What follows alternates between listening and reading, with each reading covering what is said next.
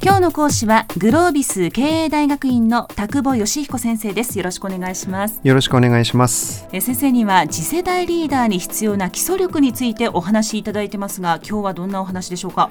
はい。えー、前回はですねデータを解釈するという話を、えー、させていただきました、はい。えー、解釈するというのはデータそのもの例えば3が4になりましたとか5が6になりましたということではなくて5が6になったということはどういうことなんだろうということを考えてそれを例えば周りの人上司に伝えましょうと、えー、そんな話をしました。ええ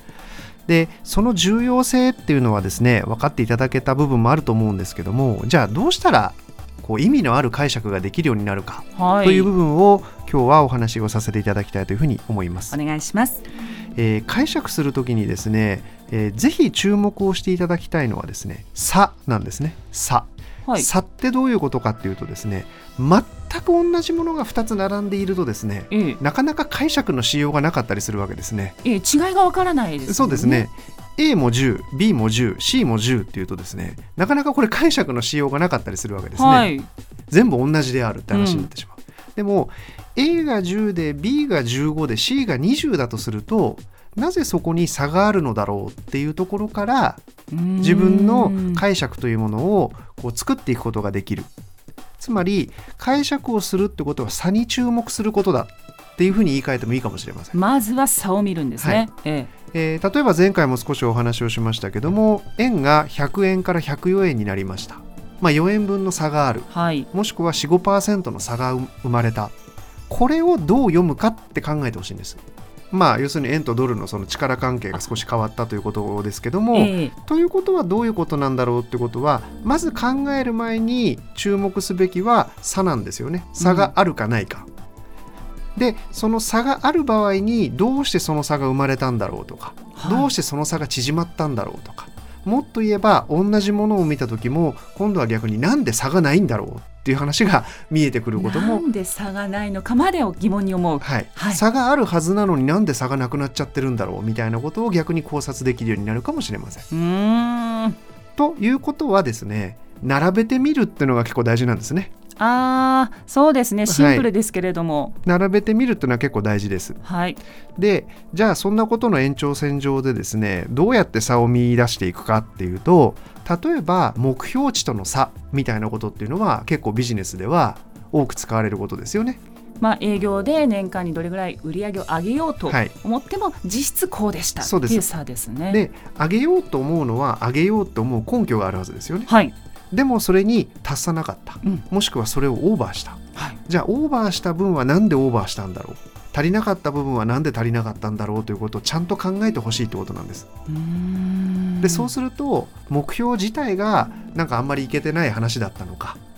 それとも営業努力自体がやっぱりいけてなかったのかっていう、えー、どっちがどうなんだっていう話がそこで考察できてくるはずですよね。そうですね、はい、でそうすると解釈っていうものがちゃんと成立してくる単に目標いったよねとか目標いかなかったよねちゃんちゃんって終わらせないというのが、はい、やっぱ次につなげるという意味では非常に大事だったりするわけですね。なるほど、はい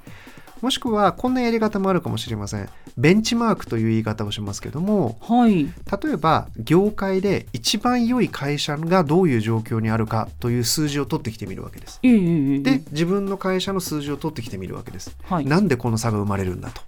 はい、テレビであれば「なんとか」っていうドラマの視聴率は15%です、はい、私が担当している番組の視聴率は11%です、えー、4%の差はなぜ生まれるのかと。同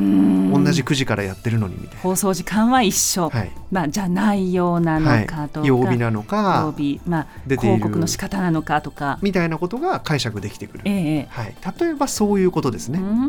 はいでそうすると何の要素によって視聴率が上がってんのか下がってんのかみたいなこともいろいろこう議論ができてくるわけですよね。そうですね、はい、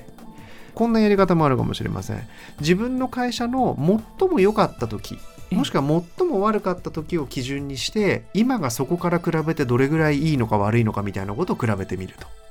つまり何かこう基準を設定して今の現状を持ってきて差を無理やりでもいいから作り出してみて考察をするみたいな。そんな話ができてくるといろんな見方ができるようになってくるわけですよね。そうですね、はい、もうそれはただそのプロジェクトに関わってるみんなでそれに取り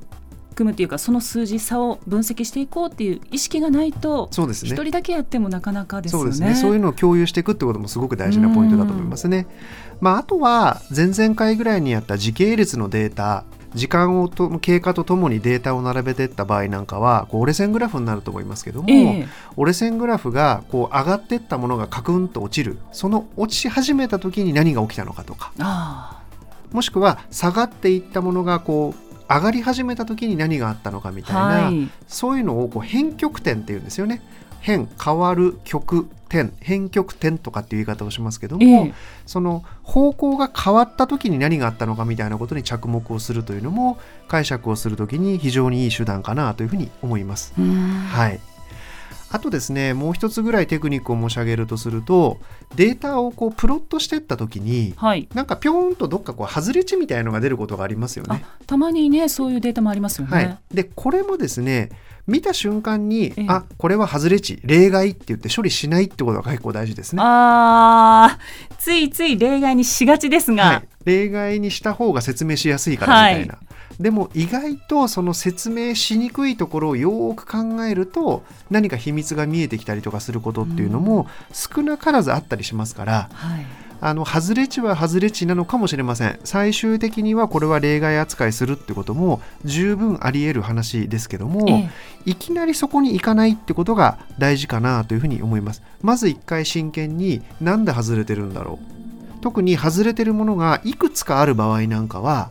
その外れていることに傾向があるかもしれないですね。はい、なのでそんな見方をしていただくと解釈をするっていう方向性がいろんな形で見えてくるいろんな可能性を、えー、生み出すことができると思いますので、えー、非常にいいかなというふうに思います。それでは先生今日のまとめをお願いします。はい。えー、解釈力を高める一つの方法として差を差に着目するという話をしました、えー、目標値との差ベンチマークとの差過去との差。もしくは、えー、一本の線に乗りそうなデータからちょっと離れたところにあるデータをに着目してみる、えー、そんなことをぜひしてみていただけたらなというふうに思います。今日の講師はグロービス経営大学院の田久保義彦先生でしたありがとうございましたはいありがとうございます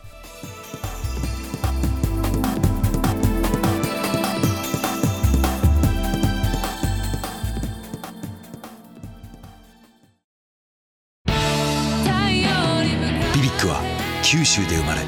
九州の人たちに光を届けています。九州のお客様が光り輝くように。それが QTnet の変わらない思いです。キラキラつながる QTnet。